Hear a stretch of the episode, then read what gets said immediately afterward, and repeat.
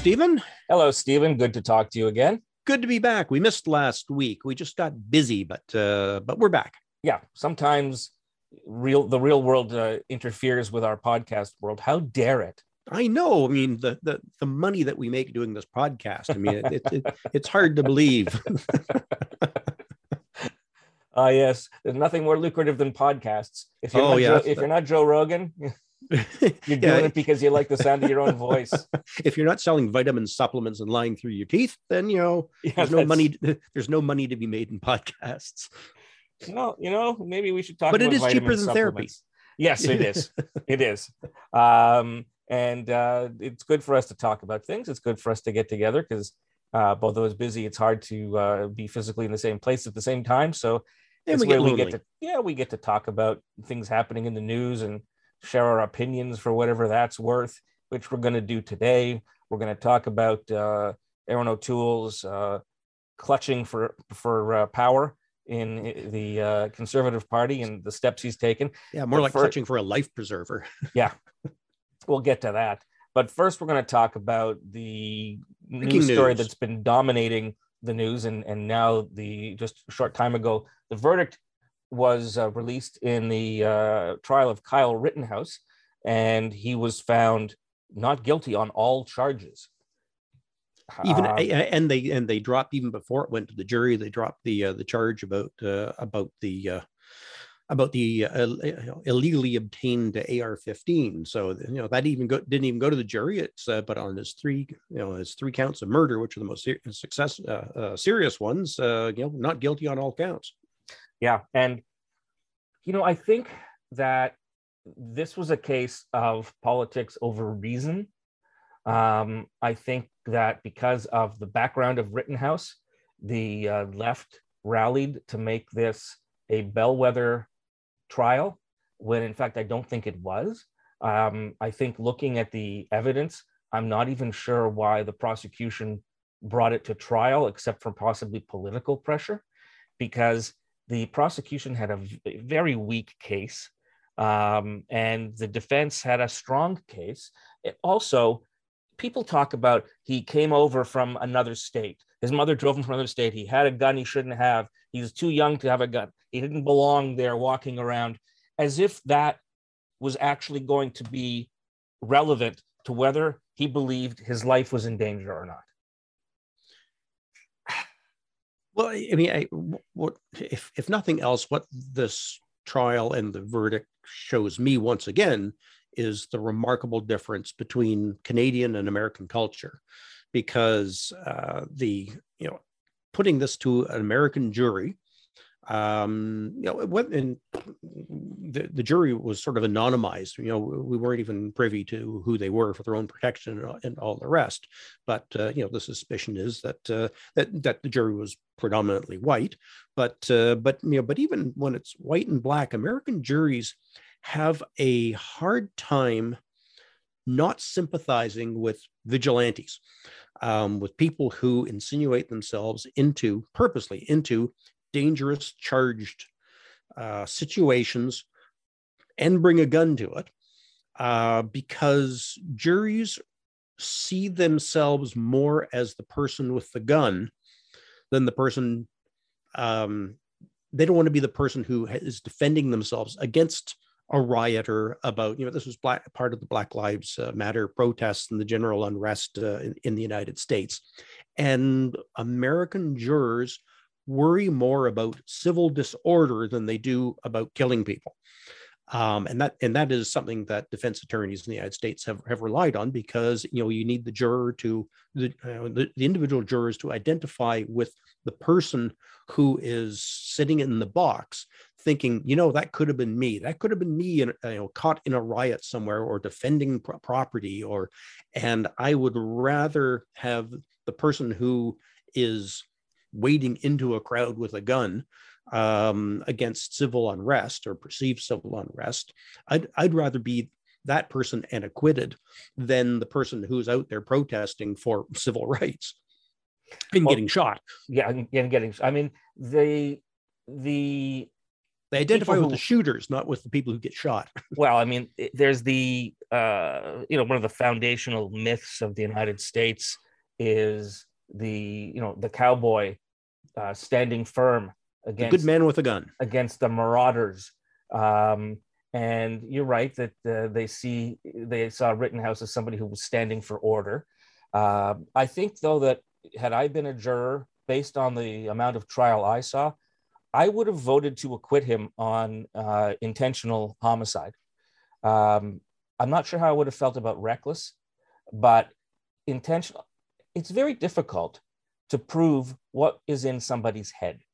And that was the case that the prosecution had. They had to disprove the notion that Rittenhouse felt that his life was in danger because he was legitimately being uh, assailed by three people.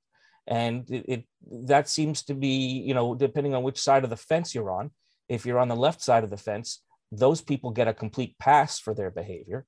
Uh, does it did their behavior warrant being killed? No.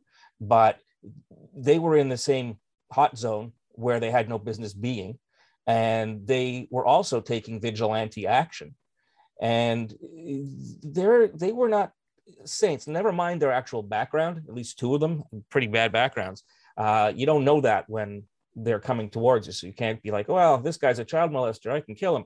He didn't know that. He didn't know who these people were from Adam. He just, he's, he's a 17 year old kid. If you listen to him, he is so stupid.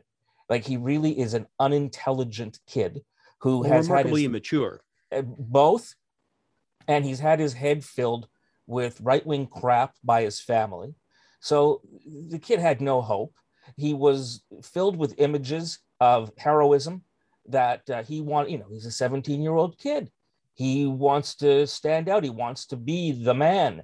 And so, you know, it's excuse the language. It was basically dick swinging. Um, and a lot of people on the right like to do that. And the, the, the proxy dick is a gun, and they like to walk around swinging their dick. And that's what he was doing. And he was in over his head. I don't think he expected he would ever have to use that gun. Um, I think that he thought he could just posture and probably didn't believe that he really would be attacked. And when he was, he had no ability to de escalate. Uh, he had no knowledge. He had no, he was just in, he, just shouldn't have, he shouldn't have been there, which is a terrible thing to say because that's, he, he shouldn't have been there. Yes. But should he have been attacked by these three people? Well, no. Um, does he lose the right to defend himself because he shouldn't have been there? Well, no. You know, this is this is the difficulty that this was this case was a loser for the left. And I don't understand the racial implications of it when everybody involved was white. Yeah, well, and yeah, I, I, I am gonna, I'm going to disagree. If I'd been on the juror uh, jury, I, I would have voted to convict, maybe not of intentional, uh, but you know, and this is also, I think, big difference between Canadian and American law and Canadian American juries. Although we saw, you know, we saw the, the Colin Boushie case in, in Canada where the the, the, the shooter uh, was was acquitted for basically the same sorts of reasons. Uh, you know, where he, uh, you know, he he claimed that he felt that he was defending his property. He said, well, the gun went off accidentally in in the the Colin uh, Boushie case, um, but you know that he, he was walking around with a gun, you know, investigating, you know, ne'er do wells supposedly on his property. But you know, in, in Canada, you know, I like to think this, you know, except in certain certain high profile cases, you, you don't get away with this. You know, it may not be it may not be first degree murder in Canada, uh, which is intentional and uh, and you know planned and deliberate, but uh, you'd certainly be convicted of uh, second degree or or manslaughter in a, a Kyle Rittenhouse kind of uh, situation because you go into a situation um, you're you're driven to a riot and you bring a gun. Now, if you bring a gun, you know, why are you bringing the gun? You know, in the United States, it's well, it's for self-defense. We don't really have that to the same extent as as a blanket uh, forgiveness in Canada as they do in the United States. Well, we where, don't we don't uh, Canadians don't mistrust everyone outside their door, so no. there, we don't have that same fear of our neighbors and strangers that they do in the U.S. They, there's a lot of people there legitimately feel uh, threatened and un, unsafe unless they have a gun to defend yeah. themselves. And you know, in Canada, we're thinking, defend yourself from what? What well, exactly? And defend yourself is one thing, but to actually go to a riot uh, you know, and and again, what you said about about parents and him being you know remarkably immature, I think is, is right. But you know, the whole idea that you know, 17 year old says, "Hey, mom, drive me across state lines to a riot," and she says, "Sure, honey, don't forget your gun." Um, or you know, I, I don't think she actually said that, but you know, but he's in he you know she's she's driving him to a place and knows that he has a gun because it's not like it's tucked in his pants. It's a you know it's a long gun. Uh you know what right-minded adult does that with their child? Um and the problem legally is when you go to a riot and you bring a gun with you um, you, it's really hard to claim self-defense under Canadian British law because you're putting yourself in danger and you are actually contributing to the dangerous situation and escalating it by bringing a gun to the thing um, especially if you're not, you know, Canadians don't have a stand your ground law, uh, unlike the Americans, which, you know, my home is my castle. I don't have to retreat to a safe position if, uh, you know, if someone is attacking uh, and I don't have to stop uh, what I'm doing uh, offensively, you know, as soon as the danger is gone, I, you know, I basically am allowed to shoot until someone's dead. Canada doesn't have that tradition in our legal system, but uh, it's really, really hard to say that someone who intentionally puts themselves into a riot, brings a gun, and ends up murdering two people and injuring another person is saying like well you know you know you came to a riot. What do you expect? If you're if you're one of the rioters someone's going to shoot you and it might as well be me. Uh, in canada that is second degree murder and at best manslaughter. And you know, the american system is a little strange because in canada you have what are called included offenses which is you know you can charge someone with first degree murder, but the, but the jury automatically can find you guilty of a lesser and included offense, which would be second degree murder, manslaughter, involuntary manslaughter, all you know, all the various things in the criminal code that are junior versions of the thing that you're charged with. In the United States, there was some discussion about whether or not they're even going to put lesser and include lesser offenses to the jury, saying, you know, if you don't want to get them, uh, find them guilty of first degree murder or, or you know, uh, capital murder, you can find them guilty of manslaughter. Um, that doesn't appear to have been an option in Rittenhouse case, and it may have been for the jury who said, you know, we're really uncomfortable first degree murder, um, but you know, we probably would have found him guilty of something else if it had been if that was an option to us. Yeah I, it's interesting that i mean often cases are lost because the wrong charges are applied. And if other charges had been applied there would have been a conviction. And i think in this case had manslaughter been on the table um, I, I don't know but i certainly think that there would have been a greater chance for conviction than murder uh, I I don't know that with American law what he did qualifies as murder uh, because people are allowed to walk around with guns in the states. It's not it's not like he, here if you walk around with a gun, there's something wrong. You know you're you're you're troubled or you're looking for trouble. Um, it's we don't have that business of open carry. We don't have that gun culture, that love of guns that Americans have. So right away there there's a complete difference in the the context of the you know where this case took place. Um, but he i definitely think that manslaughter could have been a winner. And i don't know why they went for murder. It feels very political to me.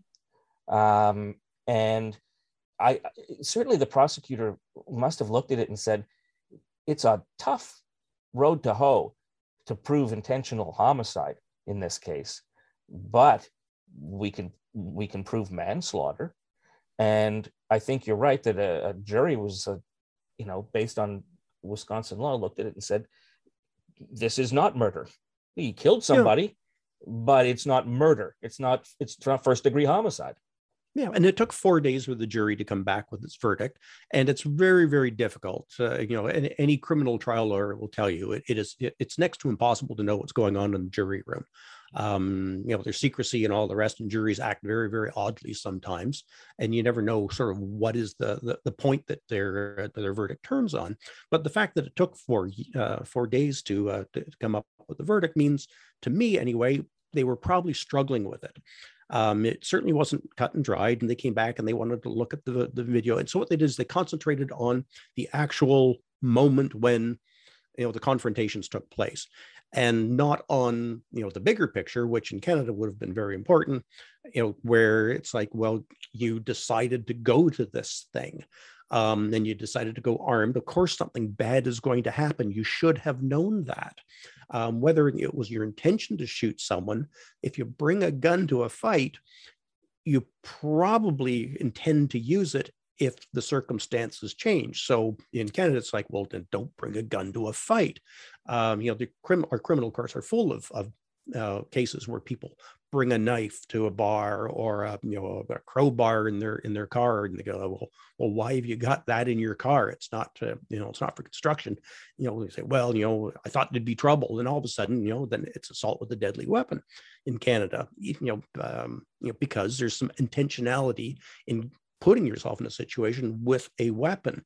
But uh, the, the American jury seemed to just look at the couple of, of seconds of the altercations, the you know the three altercations that ended up in two people being dead and another person being shot, and trying to figure out what was going on in their mind at that particular moment, while ignoring everything that led up to it. I mean, why you know why would you even go to this thing as a 17 year old boy who has who has no uh, no skin in the game at all except you probably went there wanting to uh, to mix it up with people. And there's your intentionality. Uh, maybe you didn't intend to kill anybody but you sure went there with the intention of probably having to use your gun. Otherwise you would have left it at home and that's you know and, and, that's where you know that's where it loses me. I mean that's where i mean yes he's he's immature and uh, and all and his, and his parents showed incredibly bad judgment. Um and uh you know was it you know was it first degree murder? Probably you know no it wasn't.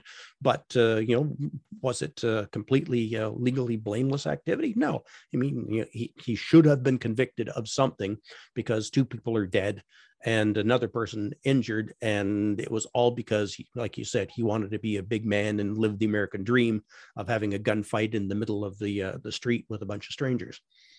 Yeah, I'm not sure that he actually wanted to have a gunfight. Um, I think that he wanted to walk around with a penis extension and feel like a big man. Um, I I suspect that if he had known he was going to get into a gunfight, he may not have gone. Uh, he doesn't strike me as somebody he, he doesn't he, he's a he's a paperweight you know he's he's flimsy. He doesn't strike me as somebody who's just completely filled with hate and and violent rage. He strikes me as a kid a confused kid who's been badly inculcated with with with, with views on the world. Uh, his immature mind took him in a certain direction. The mind of his parents taking him like i understand a 17 year old your brain's not fully formed yet and you've been basted in this stew around your family where you get approval for certain behaviors. I understand 17 year olds, they don't make the best decisions, but why an adult whose job is to protect their children, why an adult would give their blessing to this kid going there? I mean, I, I, you can't really charge the adult for it. I don't think there's any charges you could bring against the, the mother, but it's, it, I mean, it's certainly very, very bad uh, very bad taste to yeah. judgment to be taking your kid into a zone where things are burning and it is it is violence and it's a powder keg that could blow blow up even more. And yeah and and you don't have you know it doesn't have to be a 17 year old i mean I've i've sat in criminal court and and watched a parade of defendants. And uh, i'll tell you that you're not looking at a lot of high achievers yeah. people or people with good judgment. I mean that's generally why they're there because they don't think because they have immature responses. Some of them are victims of circumstance and things just you know they just things took a bad turn for them but you know, a lot of people are there just because their judgment is crappy, and they did something stupid without thinking about it because they're not very mature, they're not very educated. They didn't, have, you know, a lot of them had, you know, there's lots of so, so, sociological reasons too. You know, they didn't get a break, their parents didn't love them, they didn't uh, have opportunities, and all the rest. But generally, our, our criminal courts are not full of Moriartys, you know, criminal geniuses who finally got thwarted by uh, by some great detective. It's usually stupid people doing stupid things often to other stupid people. And, you know, and that's what our criminal courts here and in the United States are full of. Yeah. Yeah. and people who believe that they're that they're a lot smarter than they actually are. Well, you know, and that that would include all of us. oh no! Although, I, although I most of us I'm don't stray as, into criminal. I know I'm not as smart as I think I am. If that makes sense. In fact, I know that I'm not all that smart. Isn't it the wise man knows that he knows nothing? That's the one. Yeah. Um, and, and and the dumb person is, is absolutely sure of everything. Yeah. Um, I'm curious to see what the ramifications will be uh, socially in the United States because so, so much was made to hang on this case. It was set up to be so emblematic, which I think was a mistake on the part of the left. If they had looked at this case reasonably from the beginning um, and had some good legal advice, they might have realized this is not the this is not the hill to die on. But now that it has been elevated in significance, um, I'm wondering what's going to. Are we going to get more protests, which then opportunists show up at night and burn things? Because I'm a firm believer that the protests, which wind up being peaceful all day long, and then at night all of a sudden all hell breaks loose. I think that's because they're outside agitators, and there's been there's been evidence of this. Outside agitators are like, hey, we can go break things and get away with it, and someone else is going to take the blame. Um, I don't think that the protesters uh, who are peaceful all day long are just suddenly deciding to go and burn and break things. But that is the uh, that is the mix that happens. It's uh, they're peaceful, they're angry. You don't protest unless you're angry. So there's anger, and you feel the palpable anger, and you feel the tension. But I think at night it's some people who are just let's go break shit and they're rubbing their hands with glee. And I don't think that they have any political axe to grind whatsoever. It's just the same way I see um, when schools in Toronto are spray painted with swastikas. I really don't believe that's any organized neo-Nazi or, or organization. I believe it's some kids who are like, you know what'll really piss people off if we do this, and not not having any political uh, or racial stand behind it. Simply, they're shit disturbers, and they want to disturb as much shit as possible. Um, so I'm curious to see how this plays out in Wisconsin and other parts of the United States. Uh, and I think you know what you say about the violent protests and the looting and all the rest. I think is is is largely true. I think though you know the the daytime um, you know peaceful protests are actually very healthy uh, for the United States. W- whether it's going to happen in this case, or you know whether or not there's protest fatigue at this point, I think that would be bad in some ways if uh, people just kind of shrugged and said, "Well, well, you know, this, this is how broken America is, and our protests aren't going to make any difference." I think that would be bad because that is sort of an acceptance of a broken system, um, and you know, I think uh, a a protest, uh, whether it's people taking to the streets and chanting and all the rest. Um, is a sign of, of, of a healthy um, society because they're going to be mad that you know people are getting gunned down in the streets, you know, um, a, uh, uh, uh, not guilty verdict notwithstanding, I think that that's a sign that that's not the kind of America that they want. I think if they if there isn't one, people have resigned themselves to the fact that that the United States has become incredibly dysfunctional, um, has become violent, and people are accepting of that at this point. Um, you know, that, you know, very different from you know the like you said, the looting and all the rest, which is which is a whole different thing. I I think uh, a uh, you know a silent protest about uh, about these sorts of events is a sign of, of health and you know because it shows dissatisfaction with a very broken system. I don't know if we're going to see that because you know as we record the the podcast it's uh, the, the the verdict is still uh, pretty uh, pretty new and it's just uh, it's just getting dark out. So you know that's when sometimes the crazies come out to uh, you know to to burn and loot and show their uh, their disapproval of america by you know breaking the windows of best buy and taking a tv um, yeah so it's I, I agree with you that the worst case scenario is no protest or a muted protest, indicating that Americans have, have now been ground down to the point where they accept it is normalized that America is a place where bad things happen and injustices occur and uh, questionable and you, cases and are decided. Yep, and, and you should just, just, accept it and suck yeah, it up. I mean, that's what that's what the authoritarians really want. is they want the opposition to just wear out and just give up and accept the the situation being what the authoritarians want. It's important not to not to be disillusioned because your protests you think aren't changing anything. You never know what is changing as a result of your protests. You ever know what you've prevented from happening? I wonder how many cops in the us have thought twice about shooting because they don't want to be have their name uh, flashed all over cnn and msnbc um, and possibly lose their careers.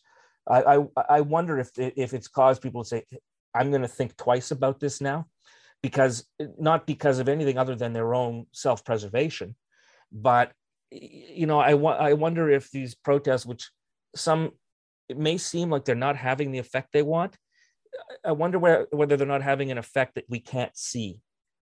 Well, and it's part, you know, it's part of the, you know, the greater polarization that's been going on in the United States, you know, since the since the Reagan years, and uh, you know what I was, I was saying earlier about sort of what the uh, what you know the thinking of the jury, which is okay, you know, what's what message do we want to send?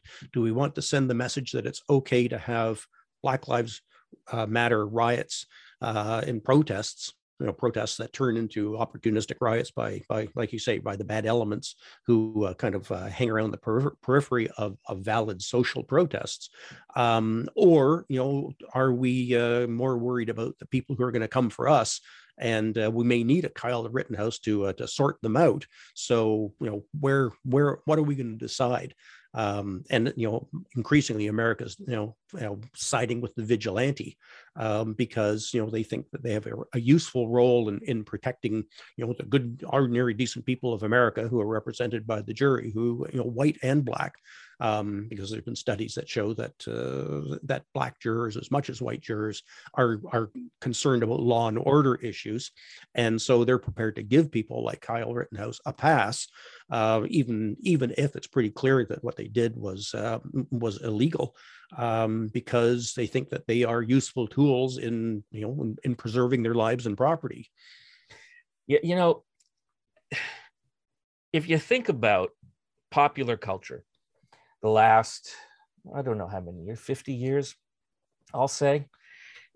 The rise of the anti hero, the Clint Eastwood Dirty Harrys, Batman, all of these, these characters who are seen to be superior deliverers of justice because very because they flout the system. The system, the, the legal broken. system, is always shown to be the opponent of getting justice and so we've been we've been you know brainwashed into thinking that the lone actor who takes things into their own hands somehow has uh, better instincts uh, about how to conduct uh, you know policing actions than actual professional police.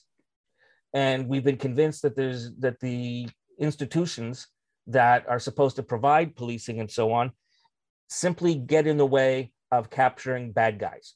It, it, it's you know the fact that that they have made a, num- a number of Batman movies and it's been successful, but they still can't figure out how to make a successful Superman like the 1978 one because we've been taught that we can't in pop culture we can no longer believe in a character who believes in in the system and believes in doing things correctly just because doing the right thing is doing the right thing.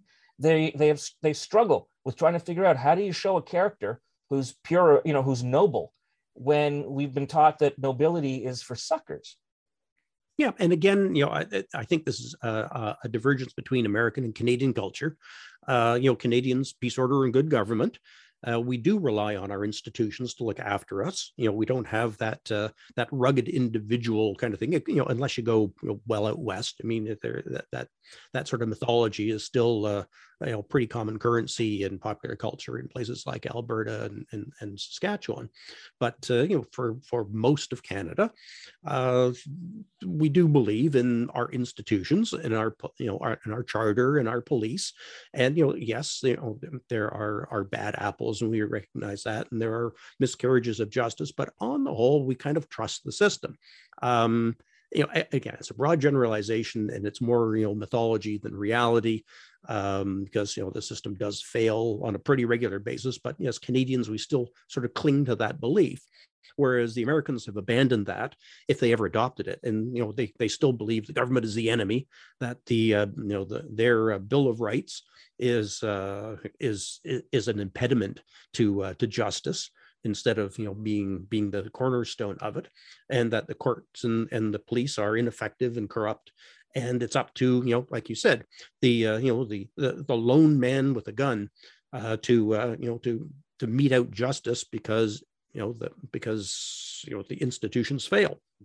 And I, I, think that is a big difference but you know as soon as you cross the border you know you, you really do feel uh, the difference. Oh absolutely. Abs- i mean I remember when I was younger going to the United States, I really didn't feel a terrible difference. But as I got older, the more I went over there, the more I felt this pull of a culture that was pulling away from my values and my perceptions of how a society functions. And to the point where we are, the United States and Canada culturally uh, have been diverging for decades now. Uh, we are uh, very far apart on issues of social justice and uh, social safety nets and uh, obligations between citizens. You just look at the difference in the vaccination rates between Canada and the United States, and you see that Canada, we were in the mid 80s as far as people being fully vaccinated, I believe. Yeah, well, yeah, it depends on what segment of the population, but yeah, we're in the middle to upper 80s. And the US is where in the 50s?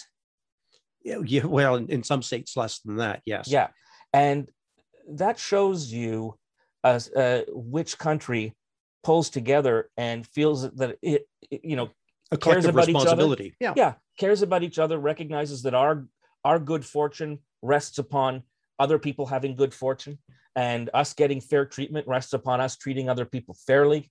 We we're not, as I said earlier, we're not suspicious of each other, and you know, it, it, we're quite the opposite. We're, we're, usually pretty welcoming and trusting of each other uh, for good and or for ill. And uh, the U.S. and Canada are we consume the same pop culture. I think that's pretty much where our cultural similarities end at this point.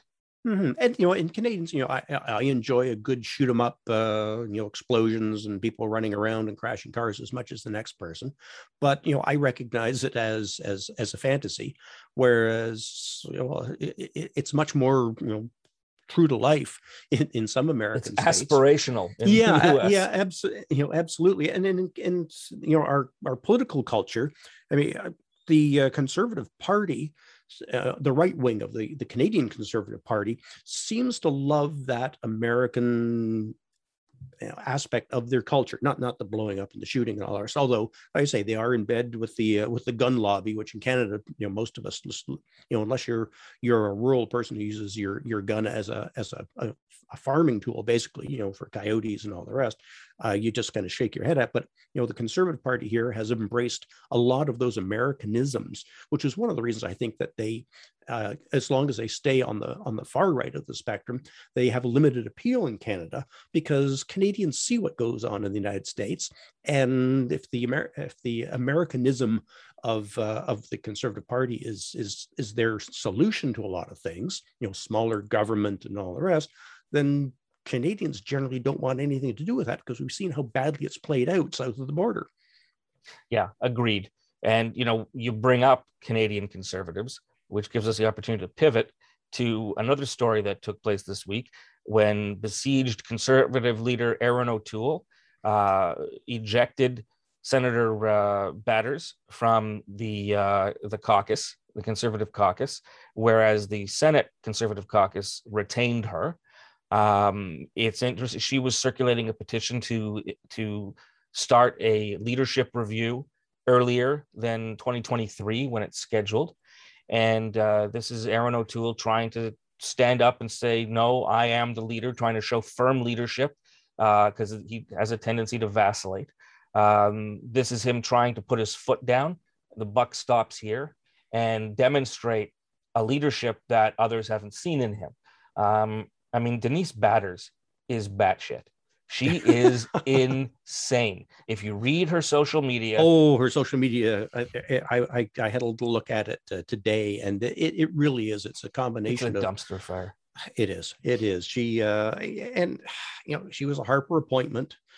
Uh, I think it was 2013. She was made a senator. She really didn't have much of a. I mean, she was a lawyer for. Um, uh, I'll do my quick math here. She was a you know in practice in uh, in um, oh in in Saskatchewan for I'm going to say 12, 13 years, um, and you know briefly worked for the Crown Investments Corporation in Saskatchewan and you know she's an advocate for mental health. Her her her, her husband tragically committed suicide. And she's been uh, you know that, that's sort of her her her, her one note. Um, you know if i had a tragedy in my life like that maybe it'd be my one note too. But uh, but she clearly has swallowed a lot of the crazy conservative Kool-Aid, and it comes out just in in spades on in her social media posts. Uh, you know, there isn't a a crazy idea that uh, she isn't prepared to uh, to jump on and, and ride until it's uh, until it's tired. Um, and so, you know, uh, as you said, her nickname on on on social media is Batty Batters. Um, so you know, another great Harper Senate appointment. Um, and like you said, O'Toole says, okay, you're, you know, you're out of the, uh, the national caucus. And, and oddly enough, you know, the, the, uh, the Senate, uh, you're, you're no longer a conservative. And uh, it, the idea was that she was out of the Senate conservative caucus, but the Senate conservative caucus made its own decision and said, well, you know, she's not part of the national caucus, but she's still sitting as a conservative as part of the Senate conservative caucus. So ah, there's a little bit of a pushback for uh, for O'Toole um, when it when it comes to you know even even as grand gesture to show that he's in charge, I'm the boss. Um, you're you're you cross me and you're out. I'm going to make an example of you.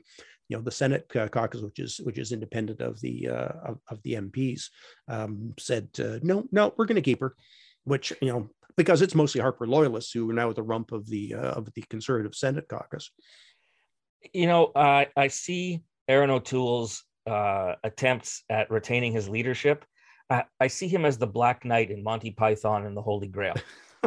yes, it, you know, eh, eh, it, chop off an arm, it's just a flesh wound. Chop off these legs, I'll come, I'll bite your, I'll bite your ankles. It's the the man ought to have maintain whatever dignity he has left and leave because he is not he wasn't well liked prior to the election the results for the election didn't make him any more popular now, they say that his attempt to move further to the center was the mistake, and that uh, the party needs to move further back to the right, which is anybody, any objective observer who understands politics looks at that and says, no, he had the right idea.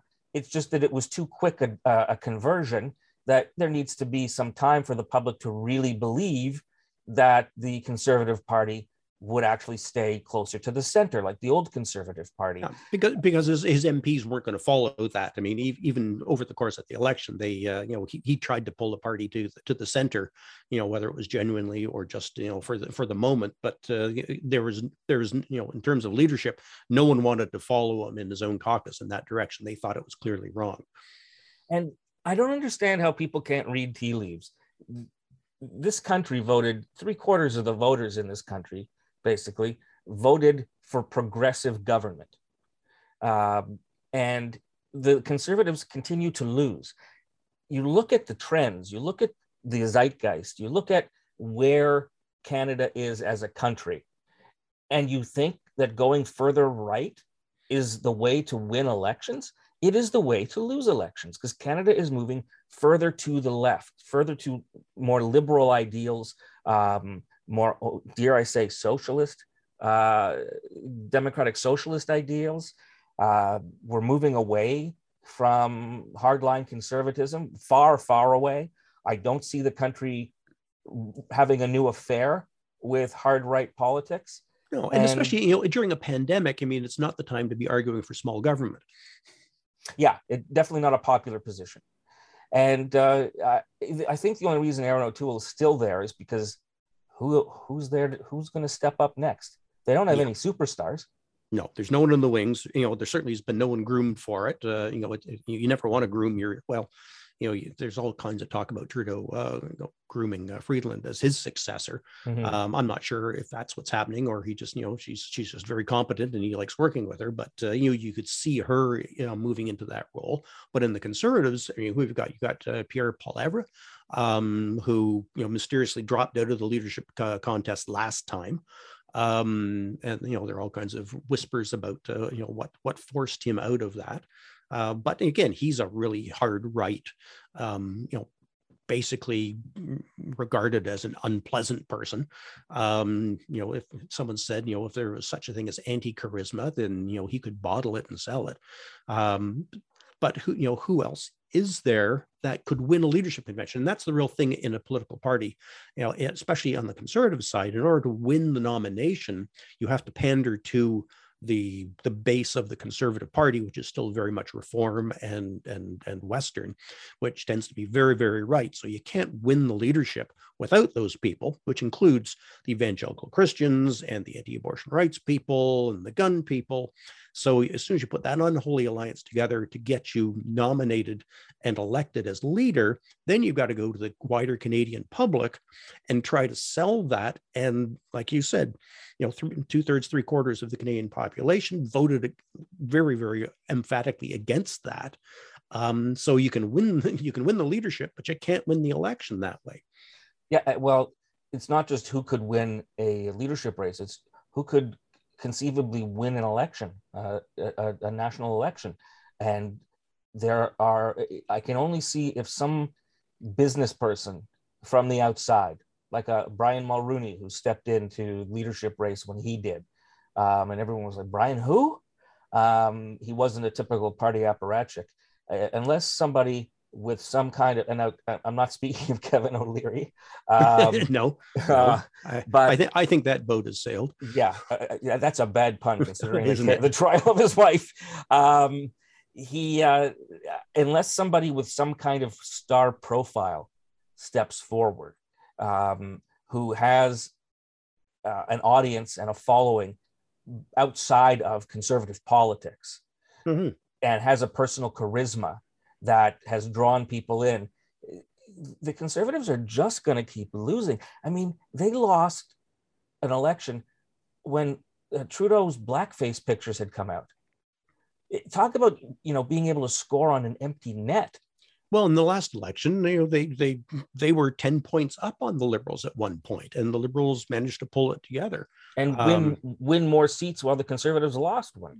Yeah, so what they're doing clearly doesn't work. I mean, it's like that definition of insanity: just keep doing the same thing, hoping for a different outcome um, it, it, but it's it, they uh, they they don't get it, and and like you said, conservatives when they they huddle after an election like the one we just had, they inevitably come to the conclusion that they lost because they weren't right wing enough. They weren't true to their conservative roots, and that's why they didn't win. When it's it's absolutely the opposite. You know, they their conservative roots are what is off putting to everybody, and it's only when someone can you know master you know either they count on the complete and utter disarray of the opposition parties, which is how we got Harper, um, or um, they move themselves to the comfortable center, uh, which was Brian Mulroney, uh, where enough uh, people say, yeah, we'll give them a try. They're not too scary. But as long as they insist on being scary and pursuing scary policies and not being able to sit on crazy people in their caucus who are spouting conspiracy theories and coddling gun nuts and uh, going, you know, going on, you know, and, and Senator Batters is is among the people who, you know, you want to put a basket over during an election because you know she will put off more voters than she will bring over to your side um, they, they just uh, they, they never seem to understand that that you know that that position is really uh, really unpopular well i mean it, it does make sense because the hardcore conservatives are still going to vote for you because they've Where got they nowhere else. Go? They have nowhere else to park their vote. You, you, know, don't tell me Maxime Bernier. He's, he was a statistical anomaly. Oh, he, he was nowhere in the last election. Yeah. That, that just proves that they're not going to go over that side. Yeah. So they're getting the hard right votes. What they're not getting is anybody else. And I suspect that they're going to wind up like the NDP, uh, a perennial also ran, and the liberals are going to have uh, government after government after government, barring any giant gaffes or, or scandals. Uh, I can't see the conservatives, I don't see the math whereby the conservatives can win under their present uh, direction. No, and uh, the you know, liberals generally defeat themselves. I mean, they they're, they're, either in too long and they get kind of old and creaky and complacent, and people just get tired of them. They finally go, ah, what the hell? You know, um, how how how bad could it be if we elected these other guys? And then we find out, and then you know the liberals get uh, elected back again. But one of the interesting things I, I thought about the about the, the Denise Batters thing was you know here here is uh, O'Toole turfing her from caucus, no hearing, no. In fact, he uh, he he informed her, as she gleefully said in one of her tweets, uh, you know she was informed that she was out of the Conservative caucus by O'Toole leaving her a voice message.